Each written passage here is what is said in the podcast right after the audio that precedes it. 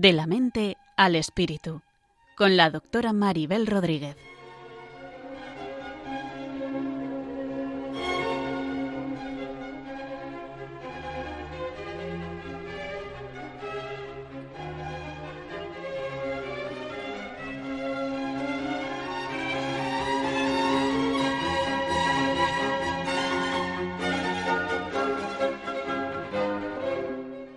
Saludos a todos y bienvenidos a un nuevo programa de la mente al espíritu.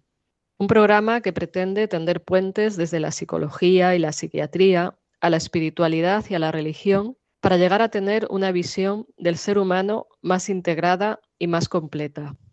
En el programa de hoy hablaremos sobre el amor tóxico, un tipo de vinculación humana que suele confundirse con lo que realmente es el amor más real o más sano. En el amor tóxico, dos personas se sienten conectadas y se creen que viven una historia de amor, pero en realidad lo que viven es una forma de dependencia o incluso de depredación de uno sobre otro. Es decir, que uno se aprovecha del otro como hace un depredador con su presa. Sabemos que un amor es tóxico por sus consecuencias, porque intoxica, porque daña, porque incluso traumatiza a las personas dejándolas desorientadas, perdidas y destrozadas. Muchas veces también este amor es tóxico porque las personas lo convierten en el centro de su vida, lo tornan algo absoluto, lo divinizan, como si todo el sentido de su vida dependiera de ello. Así que de este modo convierten su relación en un ídolo y esto les lleva a la destrucción. En un programa anterior hablamos sobre el amor en general y sobre lo que no es amor. Dimos algunas ideas sobre lo que era el amor dependiente, egoísta o posesivo. Hoy ahondaremos más en el tema centrándonos en los amores que suelen resultar más dañinos, además de aportar algunas ideas que pueden ayudar a superar o a prevenir las dinámicas tóxicas cuando se entiende el amor de una manera equivocada. En el programa de hoy participa Inés Bárcenas, ella es psicóloga, psicoterapeuta y profesora de la Universidad Francisco de Vitoria. Además, ella es presidenta de la asociación Necesito Terapia, que aporta psicoterapia a menor coste para personas con pocos recursos. A continuación, estamos con ella.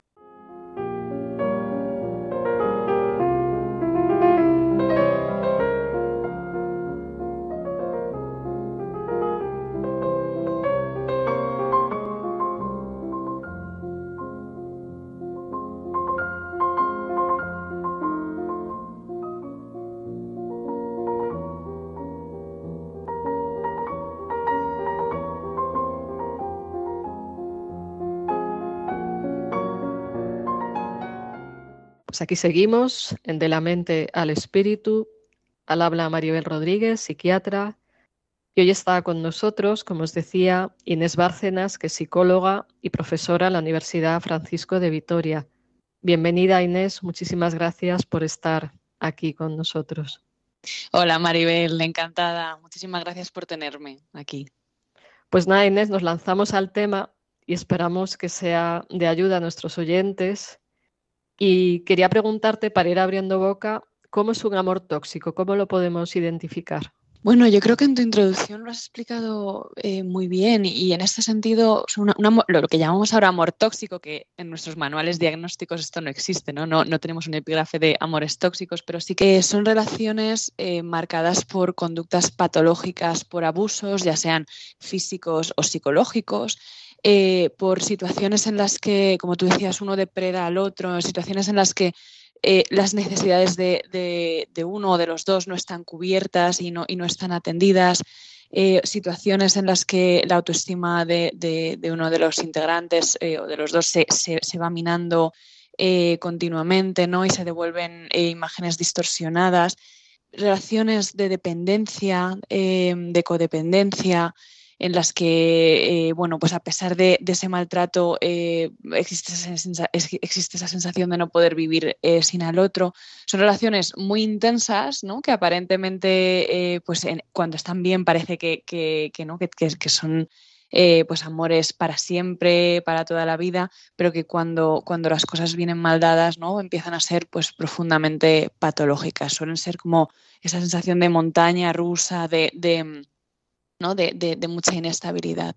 Y dejan a las personas, bueno, pues eh, la verdad, profundamente dañadas. Esta idea de que eh, ¿no? el amor pues eh, tiene que al final sacar idealmente lo mejor de, las personas, ¿no? no lo peor. Y son relaciones en las que uno va viendo que, bueno, que la relación va, va sacando lo peor y lo más patológico de uno. Claro, y cuando dices montaña rusa es porque son relaciones donde hay subidas muy grandes, mucha emoción, mucha euforia, pero después hay momentos de mucho drama, de mucha, incluso hasta de violencia, de mucha tensión, de mucho malestar. Entonces pasan de una cosa a la otra y eso también es más, genera más adicción. Efectivamente, ese refuerzo intermitente que está en la base de la mayoría de adicciones, al menos comportamentales, eh, en los seres humanos. Y, precisamente, ¿no? O sea, nadie se queda en una relación eh, en la que solamente le dan eh, maltrato y le dan vejación. la realidad de, de, las relaciones de maltrato es que uno se queda porque te pueden tratar muy mal, pero cuando uno se reconcilia, cuando, cuando uno se vuelve a acercar, pues es todo maravilloso y, parece ¿no? que ha llegado de nuevo tu príncipe azul, tu princesa azul, y te promete amor eterno. Entonces es lo que hace que... Hmm. Sí, sí, claro, estás ahí como una nube. ¿Podrías explicarnos brevemente a qué, a llama refuerzo intermitente, por si algún oyente no lo conoce? Claro, eh, nos referimos al refuerzo intermitente eh, eh, en cuanto a que eso es como una, una manera de, actuar en la que ahora te doy muchísimo cariño, pero luego, sin que tú lo puedas predecir, pues mm, no te atiendo o te trato muy mal pero luego de pronto te vuelvo a tratar muy bien. Es algo intermitente y es algo normalmente que, uno no puede predecir. No puedo predecir cuándo te vas a enfadar, no puedo predecir cuándo te va a molestar algo que yo he hecho, eh, no puedo predecir cuándo vas a estallar, pero de repente tampoco puedo, puedo predecir cuándo me juras amor eterno, ¿no? Deja a la persona como una, con una sensación de, mucha indefensión, pero también de mucha adicción a esos momentos de reconciliación, ¿no? Y de, y de y de, y de vuelta como a ese idilio, a ese momento de luna de miel en la relación.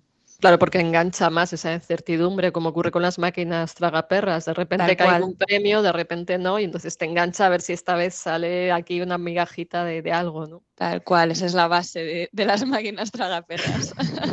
claro, entonces que es humano, porque hay gente que se culpabiliza por engancharse a esto, ¿no? Entonces que es humano que cuando una persona vive una relación con esa intermitencia, le genere más dependencia y que la pueda confundir con amor. Claro, además, e, efectivamente, se confunde con amor em, y, además el tema es que dejan de, atender, o sea, como, como, son relaciones tan intensas, con tantos problemas, con tantas reconciliaciones, uno deja de, atender a lo fundamental y a lo importante de la relación, ¿no? A ese compromiso, a esa intimidad eh, emocional, a ese proyecto vital común y uno empieza como a, despistarse en todas esas idas y venidas, reconciliaciones, en todos esos reproches y se, y se olvidan de mirar a, si realmente hay un amor eh, profundo y recíproco o no. Claro que hay mucho ruido en todo eso, mucha tensión, que es muy adrenalínica y, en un momento dado estimulante. Luego, como hay esa deprivación, o sea, pasas de estar súper bien a de, de, repente la otra persona no te hace caso, te trata mal, entonces hay un bajón que produce un auténtico síndrome de abstinencia, como las drogas, y parece que solamente volver con esta persona te puede calmar. Entonces aquí hay que ver esto también. Absolutamente. Y luego ya lo que, lo que, vamos, tú lo verás también en consulta, Maribel, lo que vemos es que al cabo del tiempo se produce como esta especie de, síndrome de Estocolmo, em, porque te va generando tal daño en la autoestima que te traten así, te, acabas sintiendo también tan abandonable o tan defectuoso, Em, que sientes que no vales nada. O sea, empieza a, dañarte en tu sentido de, ti mismo, en tu autoestima, y entonces eh, empiezas a transigir eh, este tipo de, abusos. Y ahí es un, ese es un punto muy peligroso. Claro, porque la víctima del maltrato se empequeñece cada vez más y se siente que no tiene opciones de tener una vida diferente sin, el mm, agresor. E incluso se habla del síndrome de la rana hervida. No sé si tú has escuchado este término. No me suena este término. No me suena, Maribel. A ver.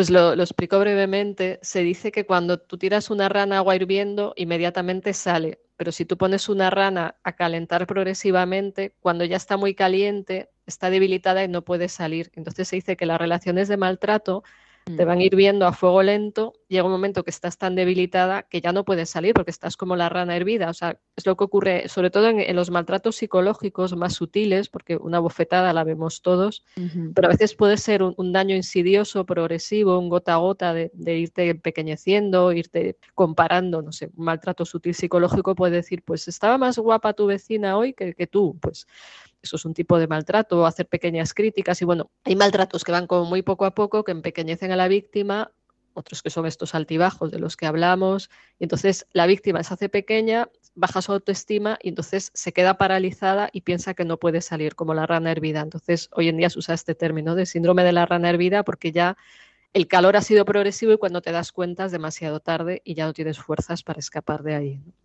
Efectivamente, pues sí, pues lo ilustra perfectamente el ejemplo.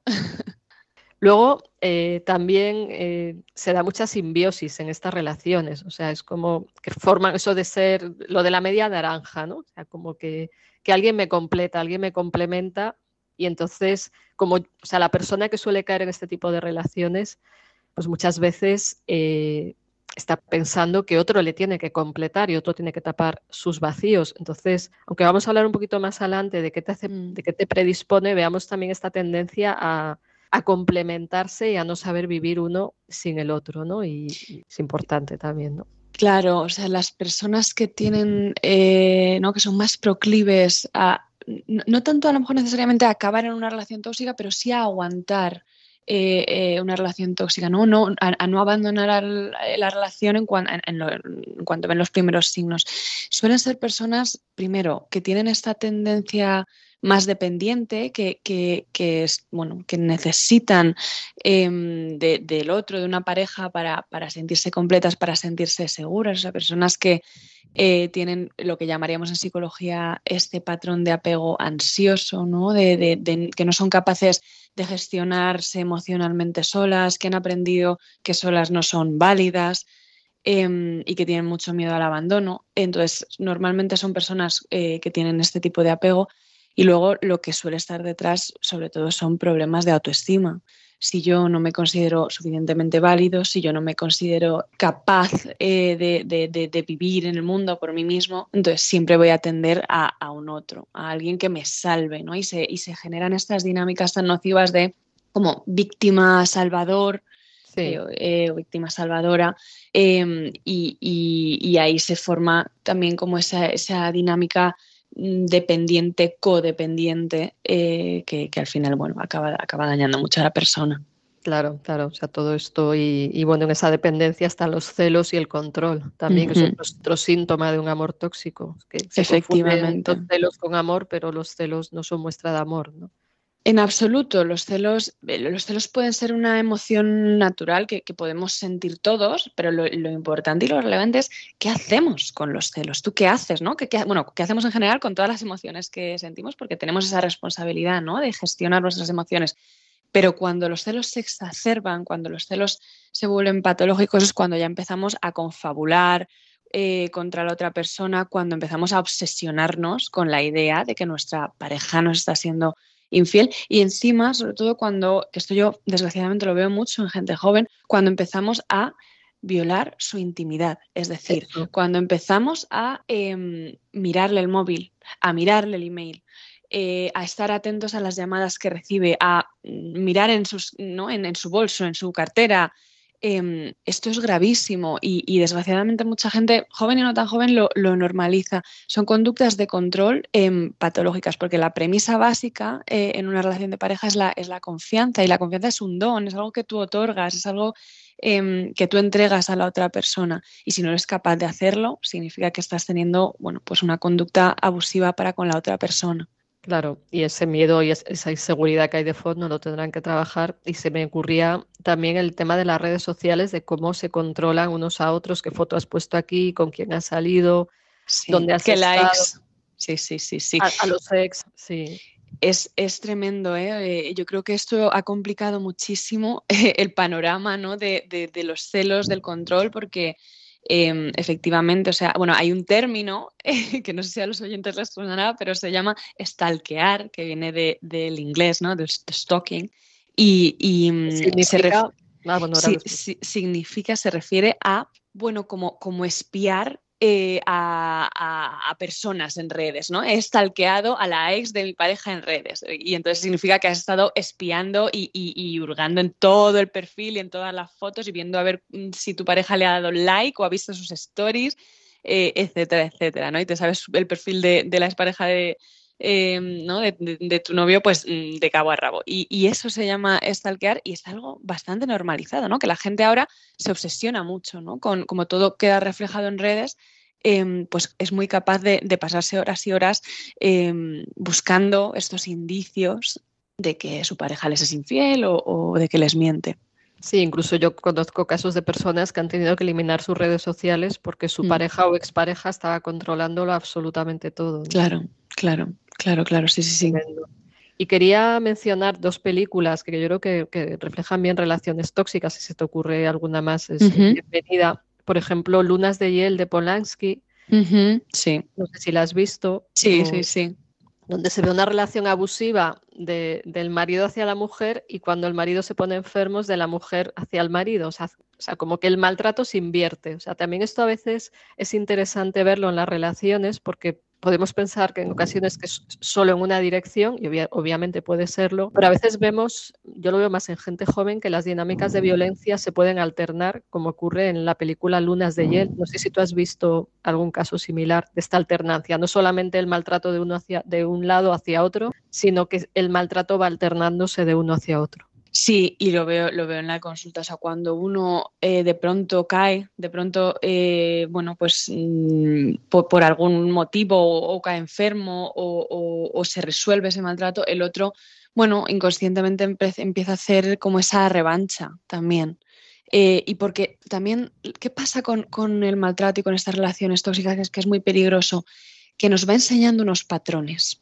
Nos va enseñando unos patrones relacionales que luego aprendemos. Normalmente em, las personas que maltratan han sido maltratadas en su infancia, han aprendido eso, les han enseñado esa manera errónea de querer em, al otro. Entonces es muy peligroso y eso se lo digo mucho a la gente joven eh, que entra en consulta con relaciones tóxicas y les advierto mucho de que, oye, esta es tu primera relación, eh, ¿no? Y, estás aprendiendo unos patrones relacionales altamente nocivos que quedan grabados en tu cerebro y que luego vas a ir secuenciando en otras relaciones. Entonces tenemos que tener mucho cuidado de eso, de qué cosas hemos normalizado, qué cosas hemos em, aprendido y, que estamos replicando.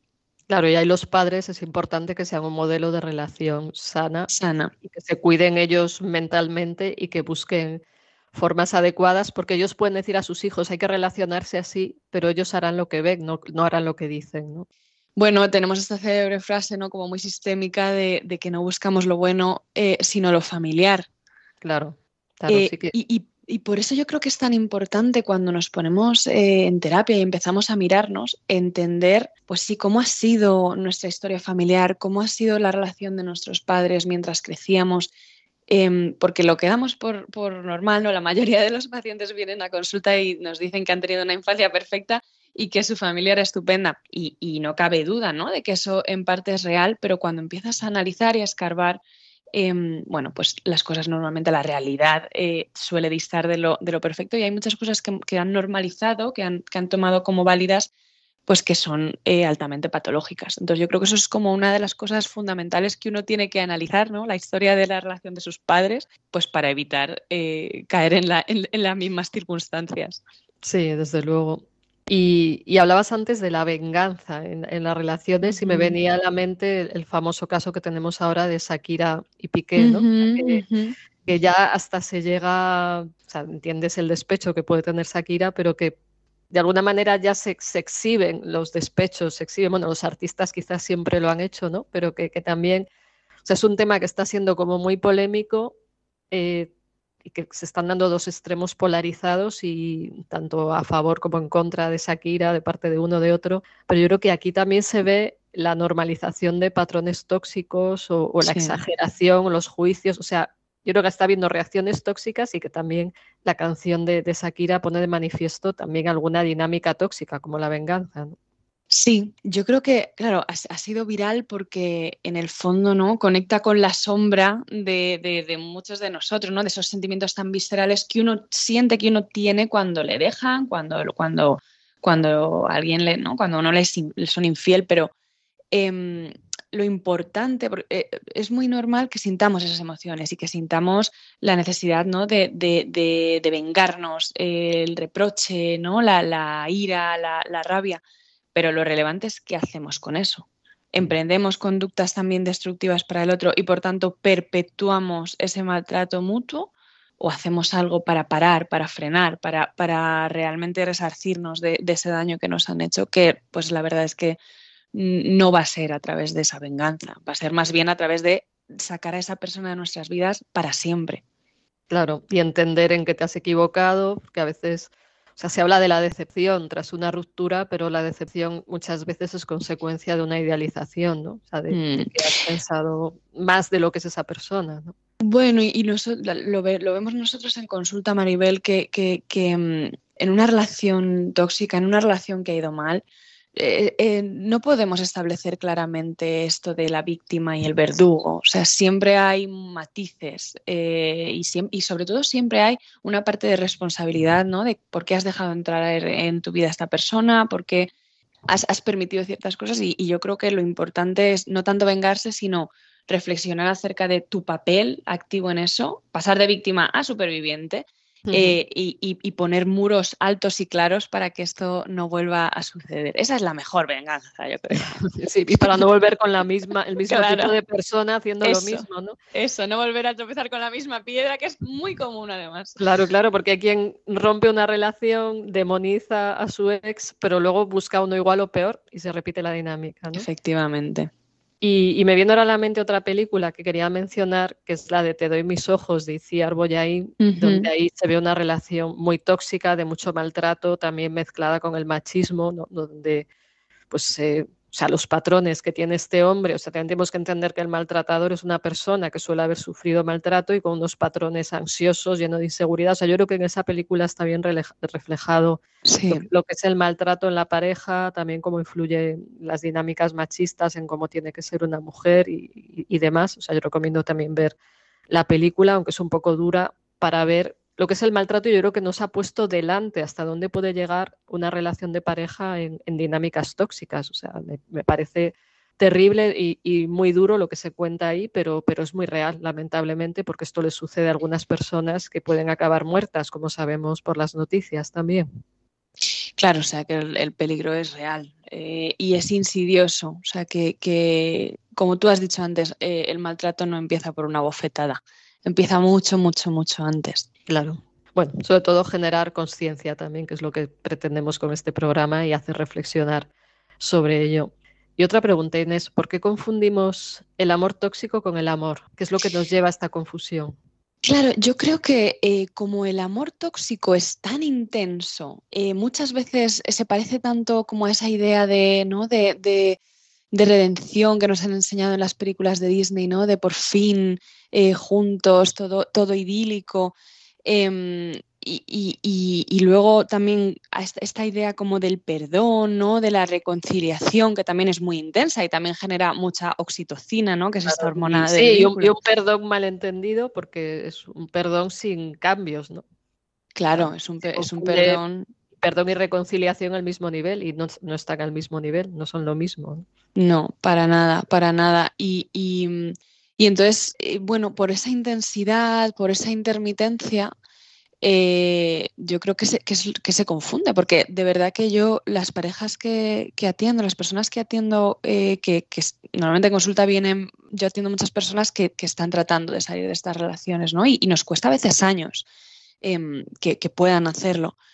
Pero lo que, lo que normalmente a mí me suelen decir es, es que nos queremos tanto, es que hay tanto amor, y yo ahí les tengo que corregir, no, esto no es amor.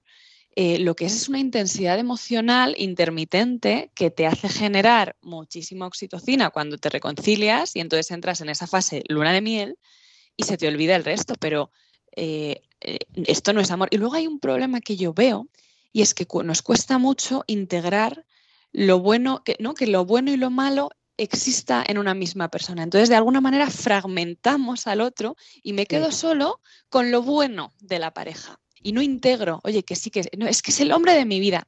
Vamos a ver, es el hombre de tu vida, ¿no? en terapia tratamos de integrar mucho, sí es el hombre de tu vida, pero no te escucha, no atiende a tus necesidades, eh, cuando le pides eh, algo te da un portazo, Em, y, cosas así, ¿no? Etcétera. Entonces, eh, yo creo que hay que integrar. El, bueno, el hombre de tu vida no haría estas cosas. Claro, o sea, y, pasar, o sea, a veces en esa fragmentación de veo al hombre maravilloso, solo le veo el lado bueno, nunca quise ver el lado malo, de repente te encuentras con una situación muy difícil donde hacen falta cambios por las dos partes, porque a veces una parte no, porque le amo, se lo aguanto todo y tengo, y tengo que soportar cualquier cosa, ¿no? Y, por esa idealización del amor, y lo has dicho también muy claro, que se confunden las emociones con amor y, no necesariamente, aunque el amor tiene emociones, pero no necesariamente emociones intensas equivalen a amor. Puede haber una dinámica junkie, adictiva, de, estímulos mutuos en un momento dado, pero precisamente esa adicción pues lleva luego a, exigencias, porque hay mm. luego momentos de síndrome de abstinencia y de exigencia de que el otro haga lo que tú quieras, etcétera. ¿no? Mm, y yo creo que también la gente confunde mucho em, e, el amor con la fase del, enamoramiento. ¿no? Nos creemos que ese primer año de relación idílica, de nuevo, que es muy eh, químico, eh, em, es, y, casi obsesivo, ¿no? Casi es como, como una enfermedad mental transitoria, ¿no? El estar enamorado en esos primeros meses. la gente se piensa que eso es amor cuando el amor real em, es mucho más trascendente, es mucho más sosegado, incluso es mucho más racional em, y pausado de lo, de lo, que es esa locura transitoria. Claro, que esa locura puede ayudar para vincular a, las personas y tiene una parte bonita, pero si queremos solo eso, lo que ocurre es que las personas saltan siempre de una relación a otra, de una relación a otra, o una persona casada está buscando amantes constantemente porque se adicta a ese tipo de vinculaciones Vamos a poner una canción que habla de un amor tóxico, de un amor que parece bonito, de un amor mm, extraño, que es la de Ramito de Violetas de Cecilia, que empieza diciendo, era feliz en su matrimonio, aunque su marido era el mismo demonio. Menuda paradoja, ¿no? Ahora, ahora comentamos un poquito más. Vamos a escuchar la canción que a muchos, muchos de nuestros oyentes pues, les resultará conocida y ahora comentamos un poco sobre lo que esta canción nos dice.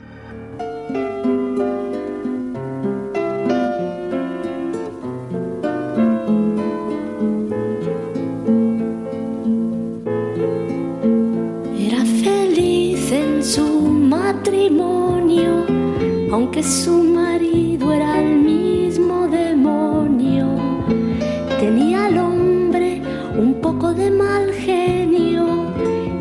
se quejaba de que nunca fue tierno desde hace ya más de tres años. Recibe cartas de un extraño, cartas llenas de poesía que le han devuelto la alegría. ¿Quién la escribía versos? Dime quién era la mandaba flores por primavera, quien cada 9 de noviembre, como siempre sin tarjeta, la mandaba un ramito de violetas.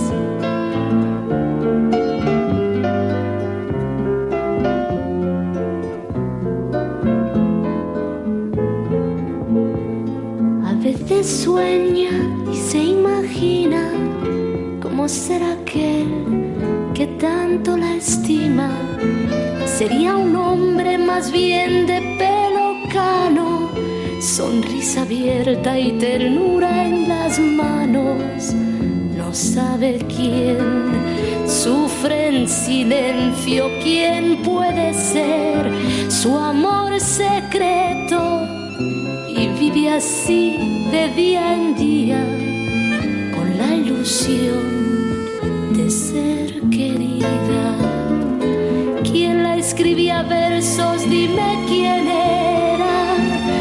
la mandaba flores por primavera?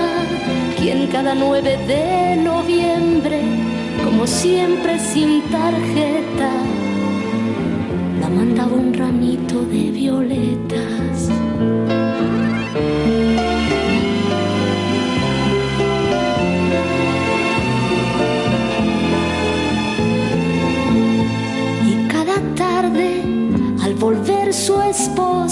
Cansado del trabajo, la mira de reojo. No dice nada porque lo sabe todo. Sabe que es feliz así de cualquier modo. Porque él es quien la escribe versos. Él su amante, su amor secreto. Y ella que no sabe nada mira a su marido y luego calla. ¿Quién la escribía versos? Dime quién era. ¿Quién la mandaba flores por primavera? ¿Quién cada 9 de noviembre, como siempre sin tarjeta,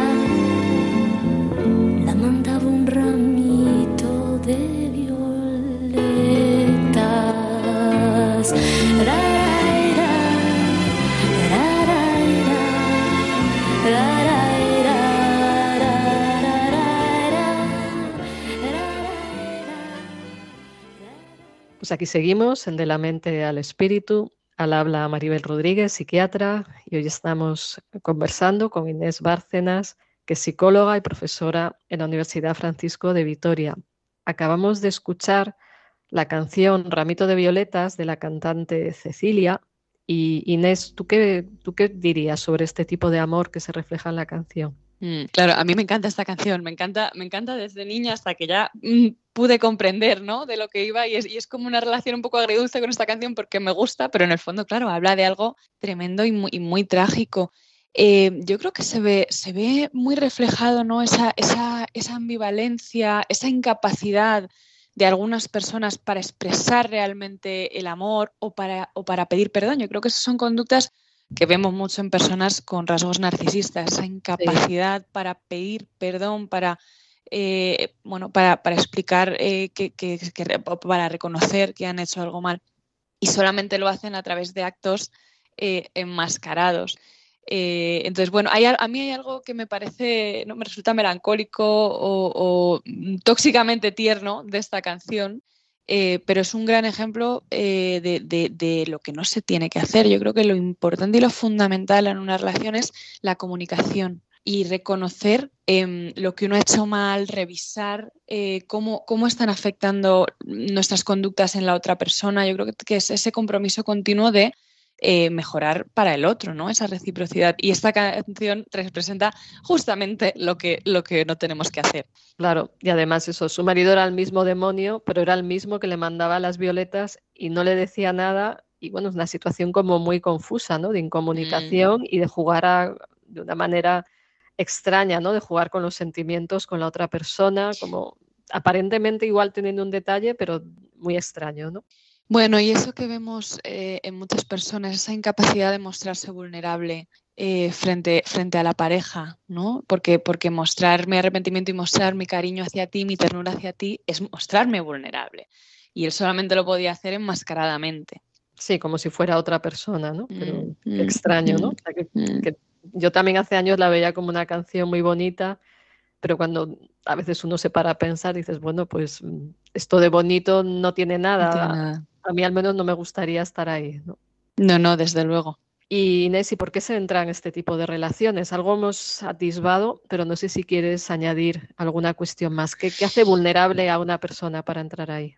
Bueno, yo creo que hemos hablado de esa tendencia a la dependencia, de ese apego ansioso, de, de, de esa falta de autoestima, pero la base de todo esto también está, eh, bueno, haber aprendido, como hemos dicho antes, una, un, unos patrones relacionales, haber normalizado eh, que a mí me traten o que a mí me puedan tratar de esta manera. Y en relación a esto, eh, yo creo que también podemos hablar de, de, de, los, estos sesgos del amor romántico que tenemos, sí. ¿no? De necesitar que alguien nos complete, eh, de que el amor todo lo cura, eh, ¿no? Sí. De, que, de que el amor todo lo puede.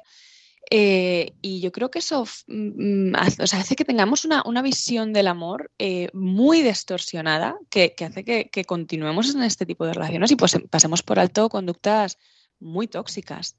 Totalmente. Y ahora que sacas lo del romanticismo, yo creo que es un buen momento para hablar de estos mitos, porque algo señalamos en un programa anterior sobre el amor, pero yo creo que es bueno detenernos un poco porque hay factores culturales con respecto a cómo entendemos las relaciones y que condicionan estas ideas románticas y estas ideas como de divinización del amor como algo absoluto, del amor de, pareja y como algo que nos va a salvar, ¿no? Entonces, si te parece, podemos ir comentándolos. Has dicho antes el, mito de la omnipotencia, el que dice el amor todo lo puede. Y ahí yo creo que, que, hay personas que como locas están buscando la pareja a través de aplicaciones eh, redes, páginas de contactos, pensando que van a resolver todos sus problemas y todos sus sufrimientos y toda su soledad buscando lo antes posible una pareja. ¿Tú cómo lo ves esto? Bueno, yo eso lo veo mucho en consulta. Eh, gente que, que, efectivamente, o sea, que lo pone todo, ¿no? Pone esa idea de su salvación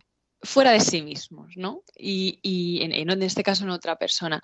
Y luego se dan cuenta de que no, de que la, respuesta eh, está en nosotros mismos. Está claro que no somos seres independientes y que necesitamos vincularnos con otros eh, seres humanos para, ser felices, para crecer. Em, pero, pero no podemos, em, o sea, el amor no todo lo cura. Eh, y sobre todo si tú estás eh, sintiendo dañado, sintiéndote mal por dentro, primero tienes tú que atenderte eh, a ti mismo. Eh, también para luego atender, poder atender bien y, estar en una relación sana con otra persona. Pero desgraciadamente es algo que veo muchísimo en consulta. Sí, sí, yo también lo veo muchísimo y además que cuando entras con esa idea en una relación o entras de manera tóxica o acabas tú intoxicado porque se dan dinámicas viciadas, o sea, porque le pones al otro la responsabilidad de hacerte feliz, por un lado, ¿no? Sí, Busco a alguien que me haga feliz y pues ocúpate tú de tu felicidad. No quita que el estar con alguien aporte felicidad, o sea, no, quito ese valor, ¿no? Como tú decías, somos seres relacionales, pero mm, esa expectativa muchas veces te, hace carne de cañón para entrar en una relación tóxica, porque hay quien entrega su vida entera por, por esa persona que, que ha conocido hace dos días luego le decepciona y cree que lo que ha fallado es la persona y busca otra y busca otra y busca otra pensando que lo que hay que hacer es encontrar a la persona perfecta que te salva. Entonces, claro, es muy tóxico todo esto. Bueno, eh, en, este libro fantástico de Eric Fromm, ya muy antiguo, ¿no? Es un clásico, El arte de amar él habla de, este anhelo inconsciente que tenemos de, volver como a fundirnos eh, con, la madre en el útero materno, ¿no? que, el momento más de, culmen de felicidad que, tenemos en nuestra vida precisamente es en ese inicio en el que, somos uno con la madre y, este dolor de separatidad, este trauma de separatidad que él llama, que es pues cuando, el niño comienza a entender que es un individuo separado de la madre, eh, nos genera un trauma que, tratamos aparentemente de resolver en nuestras relaciones románticas el resto de nuestra vida. Entonces yo creo que tenemos que echar mano de, ese trauma de separatidad y, responsabilizarnos de, cómo lo llevarnos y no fusionarnos con el otro, porque eso te hace perderte. Em, y eso, de hecho, va a hacer que la relación vaya mal en sí misma, porque necesitamos esos reductos em, de separación, de individualidad, precisamente para aportar más a la relación también. Claro, tener a nuestros amigos, tener nuestras cosas íntimas y personales. Puede haber momentos de fusión, de mucho cariño, pero que sea un acercarse y alejarse como un baile, ¿no? Porque si todo es fusión, tú desapareces. Y entonces, ¿quién ama a quién si has desaparecido? ¿no? Y esa es la base. Hay una autora que a mí me encanta que se llama Esther Perel, que es una psicoterapeuta belga, y ella habla de que eh, haya estudiado mucho la, infidelidad y las razones de la infidelidad, y ella nos cuenta que en la mayoría de los casos las infidelidades en matrimonios se dan precisamente por, esa fusión y por esa necesidad de uno de los integrantes de recuperar esa individualidad, de, romper eh, ¿no? como esa fusión tan tóxica y, volver a ser uno mismo. Y, lo hacen a través de, la infidelidad. Claro, claro, así es. Y luego cuando hablabas de la separatividad, doy un, salto un momento a la parte espiritual, porque también desde la visión religiosa se entiende que somos seres en carencia porque nos falta algo y que la unión absoluta es la, la unión con Dios o con algo que nos trasciende, que puede ser otro ser humano, pero bueno, desde una visión religiosa se entiende que la carencia del ser humano, la separatividad, es porque falta algo absoluto, o sea que hay como un deseo de absoluto, un deseo de total plenitud. Esto lo explica muy bien el psicoanalista Máximo Recalcati en su libro La fuerza del deseo, donde explica que todo deseo humano en el fondo tiene un anhelo más profundo de una plenitud que podríamos considerar espiritual y de totalidad. Entonces, también se puede ver como el anhelo de sentido en la vida, o sea, como que, que una parte de este anhelo que viene de la separatividad es una necesidad de conexión profunda con alguien o para las personas creyentes, pues con una realidad trascendente que también puede aportar plenitud, pero no como parches que tapan vacíos, porque aquí también hay formas patológicas de buscar la fusión con la dimensión de la divinidad siendo niños, yendo para atrás. Se trata de ser adultos y desde ahí entrar en relación con seres humanos con una dimensión trascendente. ¿no? Entonces, de alguna manera esa separatividad también es parte del motor a la búsqueda de sentido, a la búsqueda de una relación, a la búsqueda de una conexión trascendente y creo que en este punto también es interesante verlo porque así no le ponemos a la persona la responsabilidad de ser un Dios que nos salva. Mm, es que es tal cual, tal cual lo que estás diciendo, ¿no? Ese poner al otro en un pedestal y, y divinizarlo, endiosarlo, eh, y, que todo gire en torno, en torno a la otra persona y sobre todo luego, fíjate, ¿no? Em, como generar una, una, manera de vivir como muy condicionada a que esa persona nos quiera o a que esa persona esté en nuestra vida. Como eh, dice nuestro adorado Víctor Frankl, ¿no? no se le pueden poner condiciones a la vida, no podemos endiosar ciertas eh, condiciones de la vida. Y mucha gente endiosa y condiciona eh, el tener una pareja a su felicidad y, eso es la base de la infelicidad. Infelicidad y a veces también de la infidelidad. Porque el otro acaba saturado ¿no? de, tanta veneración y, qué peso, ¿no? Cuando alguien nos idealiza o, os idealizamos a alguien, se pone un peso encima de la persona, porque es como que ya no tienes que ser humano, entonces se espera de ti que seas suprahumano. A veces pasa con nosotros los terapeutas, sin hablar de enamoramientos, ¿no? O sea, que las personas esperan que les salvemos, que resolvemos resolvamos todo, que les digamos mm, todas las soluciones a todos los problemas de la vida y más bien se trata de enseñar a vivir y de, responsabilizarse cada uno de sí mismo. Mm, Entonces, mm. que esas relaciones de idealización muchas veces son el intento de que otro cubra nuestra carencia y de no ser adultos, ¿no? Y desde esa visión infantil, pues unos carne de cañón de relaciones tóxicas, donde se busca a una mamá o un papá que te salve y, entonces pones un peso tremendo sobre el otro porque lo has idolatrado, ¿no? Sí. Y se distorsiona todo, ¿no? Y yendo a algún mito más del amor romántico, o sea, ya hemos hablado de la media naranja, ya hemos hablado de los celos, pero por ejemplo, el, el, mito del amor a primera vista, que bueno, ya lo explicamos en un programa anterior, no hace falta que entremos, pero sí creo que a veces se relaciona esto un poco, bueno, mucho con la idealización, ¿no? O sea, que de repente ves, las películas salen, el brillo en los ojos, se miran, ya encontré el amor de mi vida, me voy a casar, ¿no? Y, esto es muy peligroso, eh, sobre todo cuando uno tiene historial de trauma en su vida. Eh, cuando, uno ha tenido ¿no? traumas relacionales, em, esas mariposas en el estómago no suelen significar algo bueno. suelen significar a menudo que, esa persona que te acabas de cruzar se parece bastante al padre abandónico, a la madre intrusiva, a aquellos compañeros que te hicieron bullying. Suele significar que esa persona inconscientemente te recuerda algo eh, de, esas primeras personas que te hicieron daño en tu infancia o adolescencia. Además, esa sensación de instintiva, como de que te recuerda algo, te produce una emoción, te pone en tensión y hay personas que confunden esa tensión por el reconocimiento de algo conocido, de algo familiar, de algo que hemos vivido, lo relacionan con, uy, me estoy enamorando y lo que es es un chute de adrenalina que, en el fondo puede ser de miedo, pero eso te estimula y entonces inconscientemente a veces puede atraer el riesgo también. Sí, sí.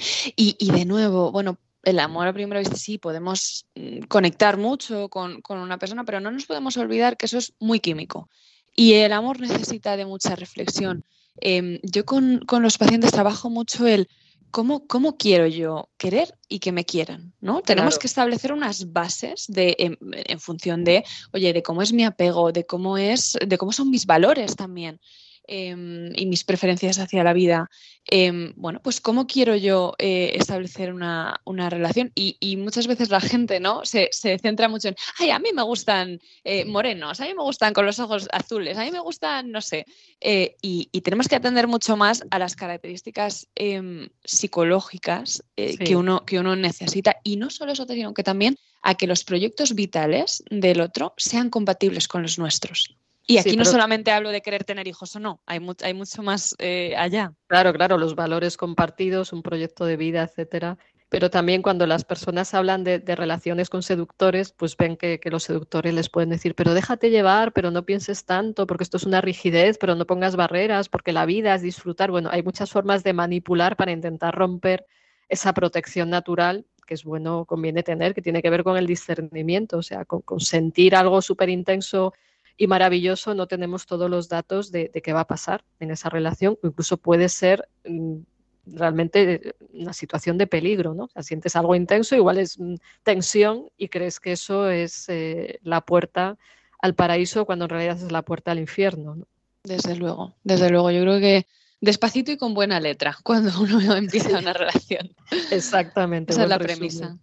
¿Y cómo se sale de un amor así? Porque a veces hay personas que ya están ahí y dices, bueno, ¿y cómo salgo de ahí? O sea, lo primero es intentar no entrar, como estamos diciendo, abrir los mm, mm. ojos, por eso estamos hablando de ello. Es decir, mejor piénsatelo y, mira dónde te metes. Si no lo tienes muy claro, pide ayuda. Si ya estás sufriendo muchísimo, pide ayuda profesional a un psicólogo o alguien experto en esto, que, sea psicólogo o psiquiatra. Pero cuando ya están ahí, ¿cómo se sale? O sea, va a ser difícil decirlo y es difícil hacerlo, pero vamos a intentar aportar algo. Sí, yo lo fundamental eh, eh, es que, hablen con sus seres queridos de, esas cosas que les rechinan, de esas cosas que les resultan dolorosas y, problemáticas en la relación, porque muchas veces vemos que por en ese afán de mantener esa visión idealizada de la pareja, uno no habla con, con los amigos, con los familiares acerca de los problemas. Entonces, lo primero es empezar a hablar, porque lo que vemos en terapia y lo que vemos cuando hablamos también con amigos y con familiares es que em, a través de poner las cosas en palabras, las ponemos ahí fuera y las vemos más reales. Entonces, es primero esa toma de conciencia del problema, que muchas veces ¿no? lleva meses darse, darse cuenta, o años incluso, ¿no? de, de esto. Volver, yo diría también, eh, eh, retomar todo aquello que nos da identidad, que, todo aquello que nos recuerda quiénes somos más allá de esta relación para fortalecernos. Y, mm, una vez identificado y una vez puesto también en manos de aquellas personas que, nos quieren, eh, es súper importante el contacto cero. El, darte un, espacio en el que esa persona em, no, pueda acceder a ti, tú puedas realmente empezar a entender y a reflexionar acerca de todo lo malo que, os habéis estado haciendo mutuamente o que te ha hecho a ti, ¿no? Pero, pero eh, realmente eh, desintoxicarte. Esto es como quien nos dice, no, mira, yo me voy a desintoxicar de la cocaína o del alcohol de poquito en poquito. Solo consumo, no, esto, esto no, funciona, así. tiene que ser de cero, de cero. Tiene, tiene que ser em, eh, una, una, desconexión completa para realmente desintoxicarte. Sí, así es. Y luego cuando tú hablabas de contarles a las personas queridas, a los familiares. Yo me encontrado recientemente, por lo que me contaba algún paciente, y lo he visto más de una vez, que cuando piden ayuda a su madre, a su padre, si ellos ya tienen una relación tóxica, van a querer mm. que lo perpetúen. Es decir, mira, tienes que aguantar eh, mm, tú ya, o sea, a veces se idealiza el, matrimonio o se le fuerza a la persona a seguir un matrimonio que en realidad no es matrimonio. Y recuerdo que incluso pues, en la iglesia existe la nulidad eclesiástica cuando las cosas son tóxicas y absolutamente locas, ¿no? O sea, que, personas que creen que porque se han casado, pues ya tienes que aguantar hasta que te maten, ¿no? Entonces, a veces yo he visto a personas que piden ayuda a su madre, a su padre, les cuentan, no, hay que aguantar porque nosotros hemos aguantado todo aunque te estén matando, tienes que aguantar, aunque te peguen, tienes que aguantar, porque tú has entregado aquí la vida. Entonces ahí hay una distorsión mágica, infantil, una idealización, muchas veces una patología de dependencia o codependencia de un narcisista, de un psicópata, que son personas que no son capaces de sostener una relación de pareja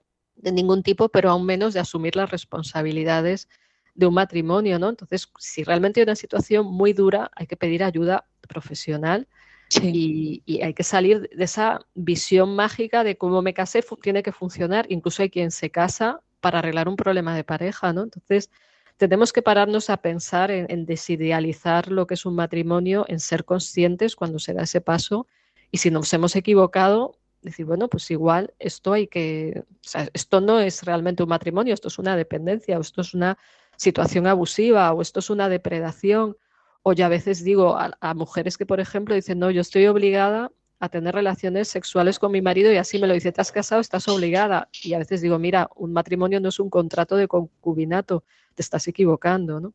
Sí, efectivamente, eso, es dramático. Yo también lo he visto mucho en consultas, o sea, mujeres que se sienten obligadas a, a mantener relaciones sexuales con sus parejas eh, y efectivamente, o sea, no, no, no pueden existir ese tipo de obligaciones. Y, uno tiene que, entender que, que, el amor no lo puede todo, que no vale todo y que al final, pues en estas relaciones matrimoniales uno, uno va descubriendo también al otro. Eh, y si tú vas descubriendo aspectos ¿no? de maltrato, aspectos que te hacen daño, tienes todo el derecho a salir de eso porque, porque, porque un matrimonio no consiste en eso. Y efectivamente, como tú dices, si, si tu entorno eh, está en esa idea de que tienes que aguantarlo todo, ¿no? de que tienes que ser un mártir, eh, es necesario buscar ayuda profesional que te ayude a salir de eso. Claro, claro, porque estás metido en una dinámica que en realidad no es un matrimonio, crees que lo es, pero yo te lo escucho en consulta, o sea, te cuentan una historia que no tiene nada que ver, y además incluso a veces explico, mira, un matrimonio cristiano no implica tolerar abusos, que la persona nunca se ha conectado contigo, que no te hace caso, que no está comprometido, o sea, eso no es un matrimonio desde, vamos, de ningún tipo, pero menos a un cristiano que se basa en el amor, en la trascendencia, en la entrega, en la entrega mutua, en la generosidad. Bueno, yo creo que en esta radio también hay que decirlo y entender que a veces esos problemas pueden tener solución, pero hace falta una ayuda profesional. O sea, no es aguantar, aguantar, aguantar, sino que cuando se está en una dinámica muy difícil con la pareja, pues hay que buscar terapia de pareja con expertos para ver si tiene solución y si no, el que el terapeuta ayude a discernir qué es eso que se está viviendo, porque igual no es un matrimonio, es un contrato de otro tipo, pero en realidad no es matrimonio y pensarlo muy bien antes de entrar en un matrimonio. Yo he tenido pacientes que me han dicho que se han casado porque estaban aburridos, tenían que hacer algo distinto, que se han casado para arreglar un problema. Y no sé, supongo que tú también tienes otros muchos ejemplos de, de visiones sí. distorsionadas del matrimonio, de, de, la religión aplicada a la pareja, etcétera. ¿no? Sí, de, de, mucha falta de conocimiento profundo, eh, ¿no? De, de, con quién te casas realmente, ¿no? De, personas que viven en un idilio y que no, y que no se han parado a pensar realmente pues en, en, en con quién se casan. Y luego esta idea tan dañina de, eh, bueno, pero le puedo cambiar o ya cambiará. Uf. No, que nadie se meta en un matrimonio con esta premisa porque, porque, porque va a salir mal. Eh, las personas, claro. eh, bueno, pueden limar su personalidad, eh, pero, pero no cambian, no, no cambian drásticamente. Y hay veces que es que em, nos empeñamos en estar con personas que son altamente compatibles con nosotros. Yo, yo lo veo mucho en consulta, esta, esta dinámica ¿no? de eh, personas con un apego ansioso, ¿no? con unas necesidades afectivas como más intensas, con dificultades para gestionarse emocionalmente, que se emparejan una y otra vez con personas con apego evitativo, ¿no? que es un patrón emocional pues, eh, y, de, vinculación como mucho más distante, mucho más represivo de sus emociones. Y, generan ahí una, unas dinámicas súper dañinas, eh, súper abandónicas para, del uno para el otro y se empeñan también incluso a veces en ir a terapia de pareja cuando desde el mes 2 ya estaban viendo que eso no funcionaba, que ya había muchísimas discusiones, que ya había muchísimas eh, broncas, muchísimo dolor eh, porque es que el amor no lo puede todo, es que hay veces que nuestras personalidades no son compatibles, no son complementarias, que eso es lo que hay que buscar en el amor. Claro, claro.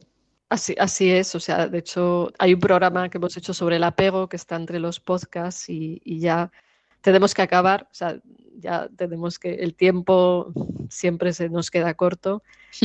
Y, y, realmente creo que este tema pues es muy interesante y, y, daría para mucho más, pero yo creo que hemos tocado ideas fundamentales que espero que resulten de ayuda. Y, y bueno, nuevamente Inés, muchísimas gracias por A ti, Maribel. Os recuerdo que Inés es psicóloga, profesora de la Universidad Francisco de Vitoria y presidenta de la asociación Necesito Terapia, que ayuda a aportar terapia a personas con pocos recursos económicos y podéis encontrarla en internet. Y, y, esperamos volverte a escuchar nuevamente por aquí porque creo que todo ha resultado de, de gran ayuda para, para los oyentes. Pues estar encantada, Maribel. Muchísimas gracias. De nada a ti. Y, recomiendo el mail, el mail, del programa por si queréis comentarnos cualquier cosa, que es de la mente al espíritu arroba radiomaria.es y nos vemos de nuevo en el mes que viene. Saludos afectuosos a todos.